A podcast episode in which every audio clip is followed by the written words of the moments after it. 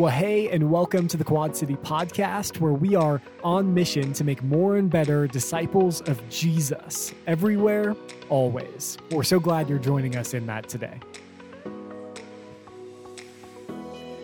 Well, before we dive into today's sermon, would you do me a quick favor? Would you go ahead and open your App Store and search Quad City Christian Church? Download our app because it's the best way to stay connected with what's happening here at Quad City. If you're new joining us for the first time, click that new here form as we'd love to reach out and connect with you. You could also submit prayer requests and even give on that same app. It's the best way to stay connected here at Quad City. Well, hey, now that that's out of the way, let's go ahead and dive into our sermon from Sunday. We hope you enjoy.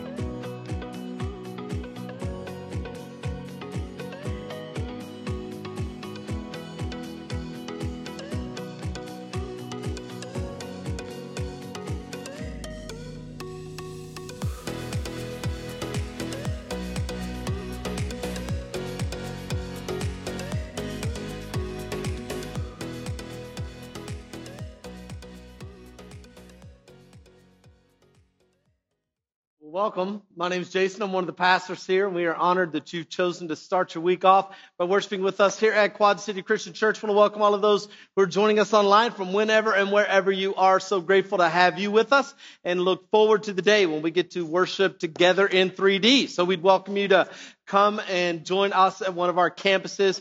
And speaking of campuses, I want to welcome all of those who are worshiping in Prescott Valley today. So grateful to have you with us this morning. And for all of those here in Prescott, grateful for you as well. If you are a newcomer in any of our venues, we'd love to have an opportunity to connect with you. Uh, here at Prescott, if you go out in the lobby off to the left, we have a place we call Pastor's Point, and I'll be hanging out there after the service along with some of our other pastors and would welcome you to come by and introduce yourself. There in Prescott Valley, you can always stop by Connection Central. Our pastors be hanging out there as well. And always online, you can jump on the chat or shoot us an email through the website, and we'd love to connect with you as well. Well, if you uh, have your Bibles, go ahead and turn them on or turn them to Romans chapter 8. Romans chapter 8, that's where we're going to be today. Again, if you're a newcomer, we've been working our way through this book of the Bible we call Romans. It's, it's not really a book, it's actually a letter that the Apostle Paul wrote to a group of believers in the city of Rome. And he has not yet met these people, he's only heard about them. In fact, as far as we know, there's not been any um, uh, apostles that have gone to Rome at this point. Um, but he wants to make sure that they know the gospel. And so he writes he writes the gospel down. He writes this teaching down. And most of Paul's letters are long. Like in the ancient world, most letters were somewhere around 200 words. The average of Paul's letters are about 1,300 words. But the book of Romans goes so far beyond, it is 7,114 words. Like it is a huge manuscript because he wants to, as clearly as he can, go in depth to help them to know the good news of the gospel of Jesus. And so today we're going to pick up where we left off last week. So we've been building each week, uh, line by line, verse by verse, chapter by chapter. Would always encourage you to go back if you've uh, missed out on any. But today we're going to pick it up at verse 26. And as we've done throughout this series, I'm going to invite you, wherever you are, if you would mind to stand as we read the Word of God together today. And then after we read it, uh, then I'll pray, and then we will work our way through it this morning. This is the Word of the Lord. In the same way, the Spirit helps us in our weakness. We do not know what we ought to pray for, but the Spirit Himself intercedes for us with wordless groans. And He who searches our hearts knows the mind of the Spirit, because the Spirit intercedes for God's people in accordance with the will of God. And we know that all, in all things, God works for the good of those who love Him who have been called according to his purpose. For those God foreknew, he also predestined to be conformed to the image of his son, that he might be the firstborn among many brothers and sisters. And those he predestined, he also called. And those he called, he also justified. And those he justified, he also glorified. Father, thank you for your word. Thank you for the promises that it contains in it. And my prayer today is that as we uh, dive in, that you would speak to us wherever we are today. Uh, God, use your word by your spirit to change your people. In the name of Jesus, we pray. Amen. Please be seated. Thank you. Now, um, as we get into our text this morning, I do need to remind us of the kind of the overarching context of this chapter.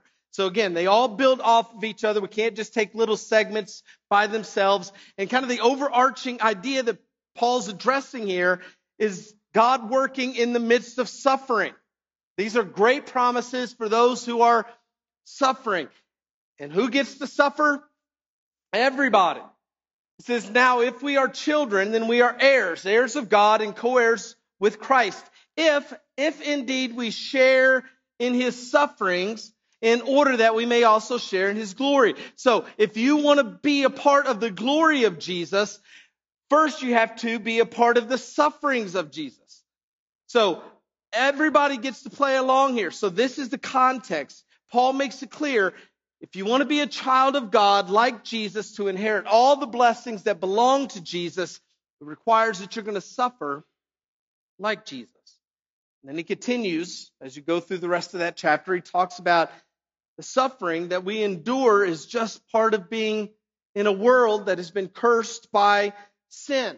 And he says, and, and it's not just us who are suffering, all of creation is groaning under the weight of sin. All of creation is being held in bondage to decay. All of creation is waiting to be liberated from this curse. And he's, and the image that he uses, it's like childbirth, which means the closer we get to that day of liberation, the more frequent and ferocious the suffering becomes. But, here's the good news. Paul says, verse 18, I consider that our present sufferings are not worth comparing to the glory that will be revealed in us. He recognizes we're presently suffering. Everybody is suffering on some level. But he says, but look, when you take our suffering, and this is what we talked about last week, and you begin to understand that your suffering in this life is just a small piece of your existence. And when you compare it to the eternity that is to come in Jesus, no amount of suffering, if you suffer from the day you are born to the day you die, no amount of suffering can compare to the glory that is revealed in Christ Jesus. And so whatever suffering you endure, it is light and momentary compared to what is to come. And so he's encouraging us. Don't quit. Don't give up. Don't walk away. It will get hard and it'll only get harder till we're liberated, but it only lasts such a short time. It is so short. And the glory on the other side of that suffering is eternal. So don't quit. Anchor your hope not in what you see, but in the glory that is unseen. So again, that's that's what he tells us as he's leading up into the text today. It's what he's already told us in the book, I'm sorry, in chapter 8 of Romans, that it is our hope, not in what we see, but in what we don't see, that keeps us going brings us to our text today. In the same way, the Spirit helps us in our weakness. So, just as our hope in glory helps us to get to that moment, he says, we're not just left with hope. God's also given us his Spirit to help us in our weakness. Now, I need to talk about weakness for just a moment. If you've ever been on a job interview or you've ever had to give a job interview, you've probably had, or maybe you've asked these questions yourself. What are your strengths and what are your weaknesses? Like that's, everybody gets asked that. And you, you are likely able just to rattle off your strengths and tell them about how great you are. And when it came to, well, what are your weaknesses? You fed them some kind of lie like, I just work too hard. You know, that's, that's my weakness. I just don't know how not to be great. Where I just demand so much of myself and everybody around me. Sometimes it's hard for me to adjust to the fact that everybody's not as awesome as me. And so I'm just, just got to work on that part. Like for the, the truth is, more, more often than not, we see our strengths more than our weaknesses. And our weaknesses, well, we just see them as something that just kind of show up every now and then when we haven't had enough sleep or we've had a bad day. But that is not how Paul sees our weakness. When he's talking about our weaknesses here, when he says that he helps us in our weakness, what he's talking about is helps us in our life, in this body, that we right now are living in weakness, that we are all plagued by sin. Our body, as we've talked about for the last few weeks, Paul's made it clear again and again, our body is decaying. We are groaning more and more every day. All of, all of creation is subject to frustration and we are no exception. Like in this life, we're living in weakness. We get sick and we get tired and we get emotional. We are weak. Now, one day that will change. Paul says in 1 Corinthians 15, so will it be at the resurrection of the dead. There's going to be a day when Jesus comes back and weakness will be no more. There will be a resurrection of the dead.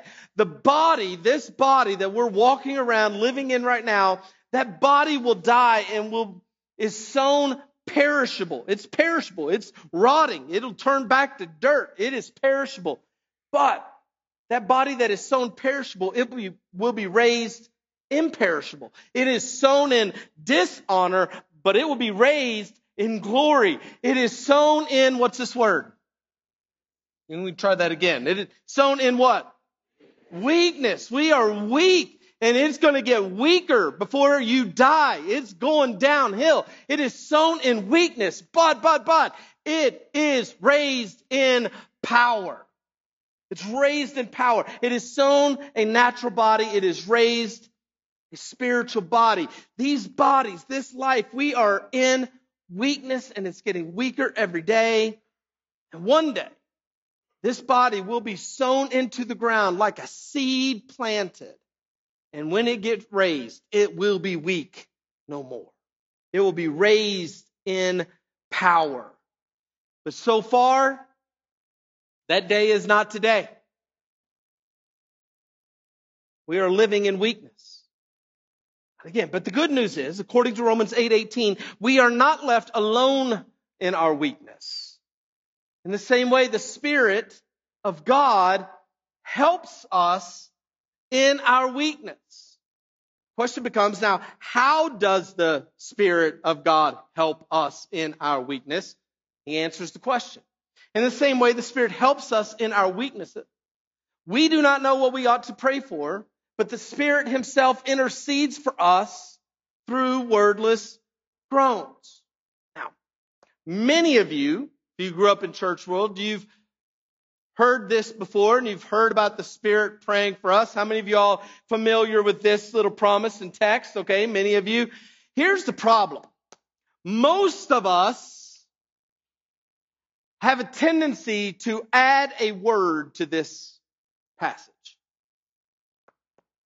We stick a little word in there that's not actually in the text. See it? Here's where it belongs most of us have added a word right here. And the word we add is when. Let's read it this way. In the same way, the Spirit helps us in our weakness. When we do not know what we ought to pray for, the Spirit Himself intercedes for us with wordless groans. We like to add this little word in there because it makes us feel better about ourselves. Most of us add this word when in there. And the reason we do that is we, in our minds, we read it as if most of the time I'm good. I know what to pray for. I know how to pray. I know, I know what and when and where to pray. I am good. But there are those rare occasions, just rare occasions where I'm lost and I'm stumped and I don't know what to pray for. But the good news is I can call to the bullpen and God sends in the Spirit who prays on my behalf until I can get back on my feet and pray correctly again. And we're lucky that we have a backup plan by the Spirit. But I want you to see today, that's not what this text says. What this text says is that we are weak. Like, this text assumes that we are not strong, we are not wise. This text does not assume that we can manage on our own, specifically in the area of prayer. Paul comes right out and says emphatically, we do not know what we ought to pray for. We don't know. You think you know, but you don't know. You wish you knew, but you don't know. He says, we do not know what we ought to pray for. Why? Because we're weak. Because we have been infected and affected by sin. Our hearts are messed up. Our brains are messed up. We live by the flesh. We don't know what we ought to pray for. You think you do, but you don't. It reminds me of this Chinese proverb that I ran across a couple of months ago. It goes like this. Once upon a time, there was a Chinese farmer whose horse ran away. That evening, all of his neighbors came around to commiserate. They said, we are so sorry to hear your horse ran away. This is most unfortunate. The farmer said, maybe. The next day, the horse came back, bringing seven wild horses with it. And in the evening, everybody came back and said, Oh, isn't this lucky? You now have eight horses. What a great turn of events. The farmer again replied, Maybe. The following day, his son tried to break one of the horses. And while riding it, he was thrown and broke his leg. The neighbor said, Oh dear, that is too bad. And the farmer responded, Maybe. The next day, the conscription officers came around to conscript people into the army. And they rejected his son because he had a broken leg. And again, all the neighbors came around and said, Isn't that great? And again, he said, Maybe. The point is this. The farmer could never tell whether or not what happened to him was good or bad because he didn't know what was going to happen next. He didn't know if it was good or bad because he didn't know what was going to happen next. The only way we can know if something is good or bad is if we know what's going to happen next. And so it is with so many of our prayers. We pray for something and it doesn't come to pass and we get upset only then to have something better happen. And we're so grateful that God didn't answer our prayer. Or we pray for something to happen and it happens exactly like we prayed. But because it does, we end up losing out on something much better. It was just around the corner that we didn't see. And again, don't forget the context of all of this conversation. It's all about suffering. And when do we pray? We pray in the midst of suffering. Everybody everywhere prays in the midst of suffering. We all pray for health and for healing. We pray for the pain to stop. We pray for relationships to be restored. We pray for the accident to be undone. We pray for protection from danger or protection from the consequences of our decisions. We pray that our life will be spared and that our family will be safe. Like suffering makes us to pray. And when we pray, most of the time we are praying blind because we don't know what's going to happen next. But it isn't so with the Spirit. So, in the same way, the Spirit helps us in our weakness. We do not know what we ought to pray for, but the Spirit Himself intercedes for us through wordless groans. And he who searches our hearts knows the mind of the Spirit because the Spirit intercedes for God's people in accordance with the will of God. Good news is that we have the Spirit in us. And He, meaning God, He who searches our hearts, the Father who knows us inside and out, He's searching the depths of our actual needs. He who searches our hearts knows the mind of the Spirit. Like those two are working together because the Spirit intercedes for God's people in accordance with what? With the will of God. Like, like what this text says is that the Father and the spirits are in cahoots. Father knows what's in our heart, knows what our needs are, and the Spirit is working in us and then interceding for us, trying to get our hearts and God's will moving in the same direction. That's what the Spirit does. To, to get our hearts and God's will moving in the same direction. Knowing God's will and knowing our deepest needs, the Spirit prays for those things to come together, for God's will to be done in our life. And I'm convinced that about half of my prayer time, when I'm probably more than half, I'm convinced most of my prayers, the Spirit is saying, ah, don't listen to him. Like, yeah, I know what he's saying. He's got to, he's trying. He's trying. But he don't know. He doesn't know. He don't know what he wants. He doesn't know what he needs. And he certainly doesn't understand all that you're trying to accomplish in, in, in his life and in this world. So I, let's a, Good on him. Good try. But don't listen to him, Father. He's praying. The Spirit intercedes for God's people in accordance with God's will. He doesn't understand what you want him to do. So don't listen to him. Do this instead. Now, does that mean that we should stop praying? No, 100%. It should not stop us from praying. Not at all. God wants us to pray. He wants to build a relationship with us through prayer. We should keep praying. But we're going to learn in chapter 12 of Romans.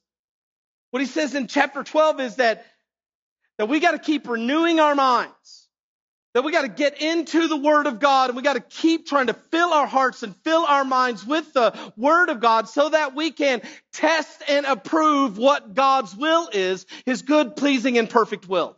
Like the more we get to know God, and the more we get to know His Word, the more we're going to understand His will, the more it's going to transform our mind, the more that we're going to actually begin to pray for the things that God actually wants. The more that we're going to actually desire the things that God wants to see in our life. So we got to keep on praying. But that's never going to be perfected this side of heaven. Not while we still live in weakness. In the weakness of our sin filled, cursed bodies with minds that are broken and flesh that's alive. Like we'll never get this right. And so until that day when the resurrection happens, we just thank God that he didn't leave it up to us and he gave it his spirit to intercede on our behalf because we don't know what we need to pray for. Now,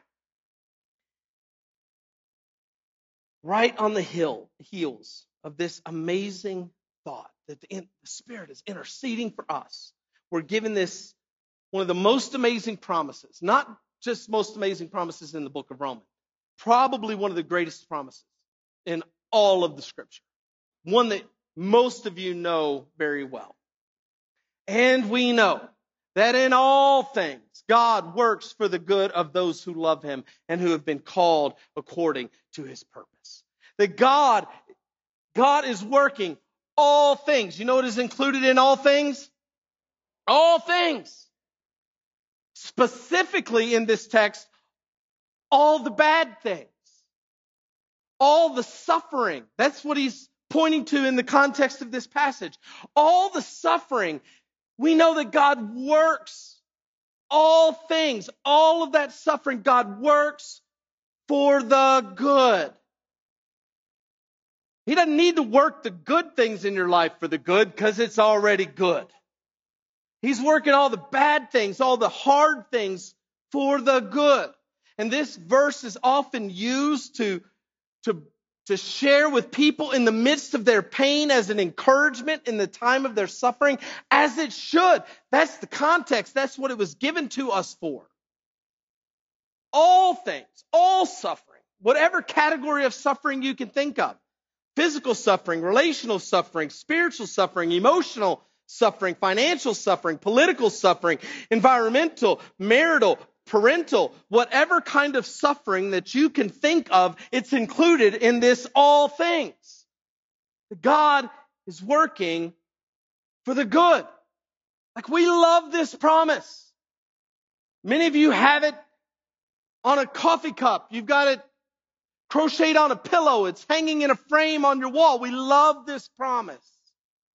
Some of you even have it as a tattoo on an arm somewhere. We love this. God's working it for good. We love this.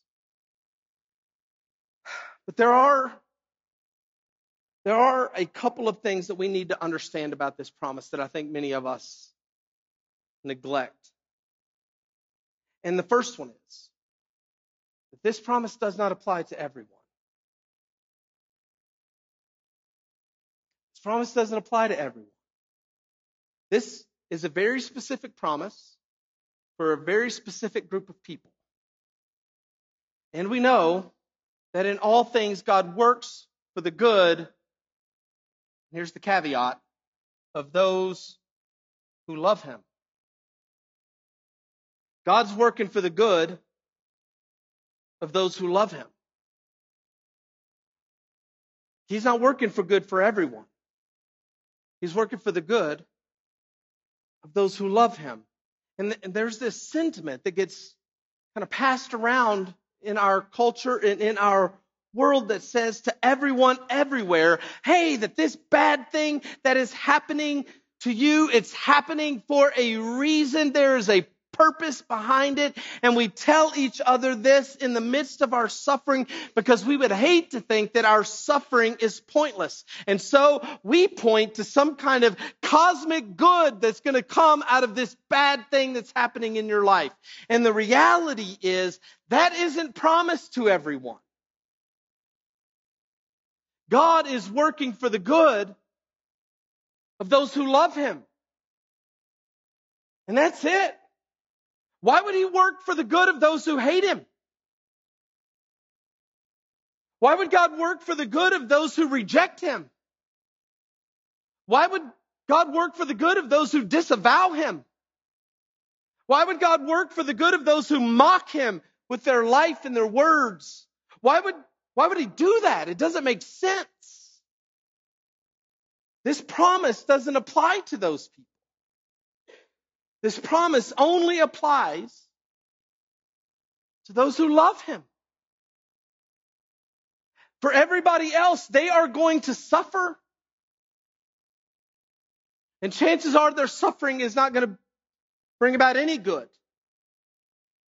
This promise is for those who love him. Which begs the question do you love him? Like, do you love him? I didn't ask you if you believed in him. I didn't ask if you're if you fear him. I'm asking, do you love him? Because there's an affection in you that desires to, to follow after Jesus. Because he's all you want. Do you love him? That's who this promise applies to. So that's that's the first qualifier. Here, here's the second one. This promise is given to those who love him and those who have been called according to his purpose. For those who've been called according to his purpose. Which begs the question well, what's his purpose? What's he trying to accomplish? And the answer to that comes to us in the very next verse. He explains us what God's up to. What's he trying to accomplish? What's his purpose? For those God foreknew, he also predestined to be conformed to the, to the image of his son. I keep wanting to say likeness. That's an old version. To conform to the image of his son. Like that, that's what he, that's his purpose. That's what he's trying to accomplish in your life. He is predestined. Like, that's, that's what he's trying to get you to. That's what he decided beforehand. He decided beforehand that he wants to make you into the image of Jesus. To be conformed into the image of his son. And for way too many of us, we've disconnected Romans 8:28 from Romans 8:29. These things go together. God's ultimate purpose for your life is to conform you to the image of his son. That is his ultimate goal. That is the good that he is working all things toward. That's the good. So, well, what's the good that he's working out? This. He's working all things for the good. And what's the good? To conform you to the likeness of Jesus. Again, far too many of us miss this. Like we tell people, hey, you lost your job. That's so, that's so bad. The good news is the reason you lost your job is because God has a better one in store. Like your husband left, good. He was a bum anyway. God is working for your good to bring you a better husband. Your house burned down, good. Because God's working all things, all things to burning your house down for the good, which means He's going to bring you a better house. Like, like you got cancer. Oh man. That's because God is going to turn your test into a testimony when He heals you. Like, you, you missed your flight. That's okay. God is saving you from traffic on the other side of your flight. Like He's working it for your good. Your house didn't sell. No problem. God has a better offer coming. That deal fell through. God has something better on the horizon. And that's the way we use this. And, and maybe, maybe that's true. From my mouth to God's ear, in the name of Jesus, let it be so. But that's not the promise. That's not the promise. The promise is that He is going to use whatever you are going through for your good to make you more like Jesus, to be conformed into the image of His Son. That's the good He's trying to accomplish in your life. He's going to use that cancer to make you look more like Jesus, whether he heals you or not. He's going to work out for your good the burning down of your house to make you more like Jesus, even if you have to live every day of the rest of your life in a tent. He is working your bankruptcy for your good to make you more like Jesus, even if you're broke for the rest of your days. He is working that divorce for your good, not necessarily to set you up for another spouse, but to make you more like Jesus. That is the good that he's promising. And we have done this text a disservice when we have attached to this promise material gains rather than spiritual change. Let me say that again. We have done this text a disservice when we've tried to attach to this promise material gains rather than spiritual change. This is not a promise for material gains, that it's going to go better for you in whatever way you think it's better for you. The promise is, no, no, no, I'm going to use that suffering to make you more like Jesus. God will work all things for your good and that good turn you into the image of his son. And he will do it. He will do it. And he's going to finish what he started. That's the end of this verse.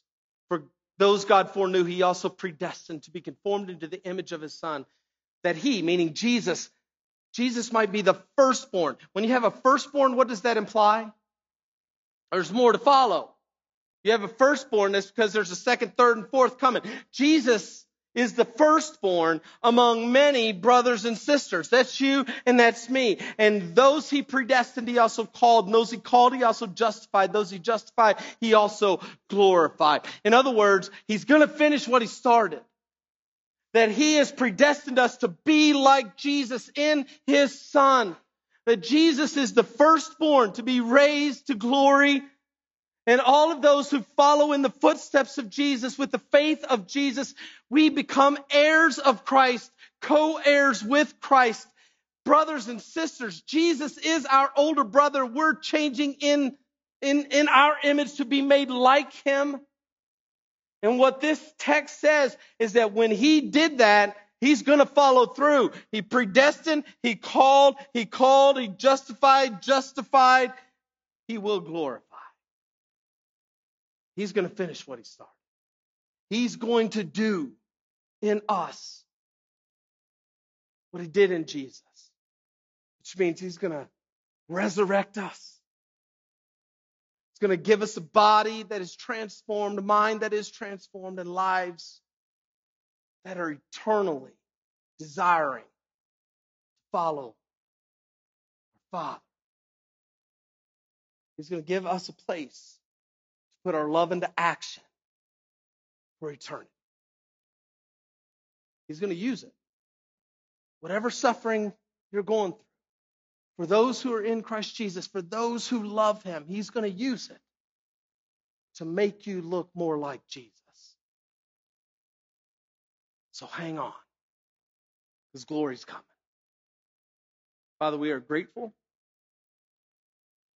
that we don't have to suffer alone, but we we have the promise that you are you're going to use it no matter what pain it is you're going to use it in us to make us look more like jesus and my prayer is today that as we walk out we would cling to not some kind of temporary fulfillment of this promise that i get a better house or a better car or a better job because something got taken no no that we have an eternal we have an eternal perspective on this promise. That is, you're making me like Jesus so that I can love you forever. So help us to hang on to the eternal promise. In Jesus we pray. Amen.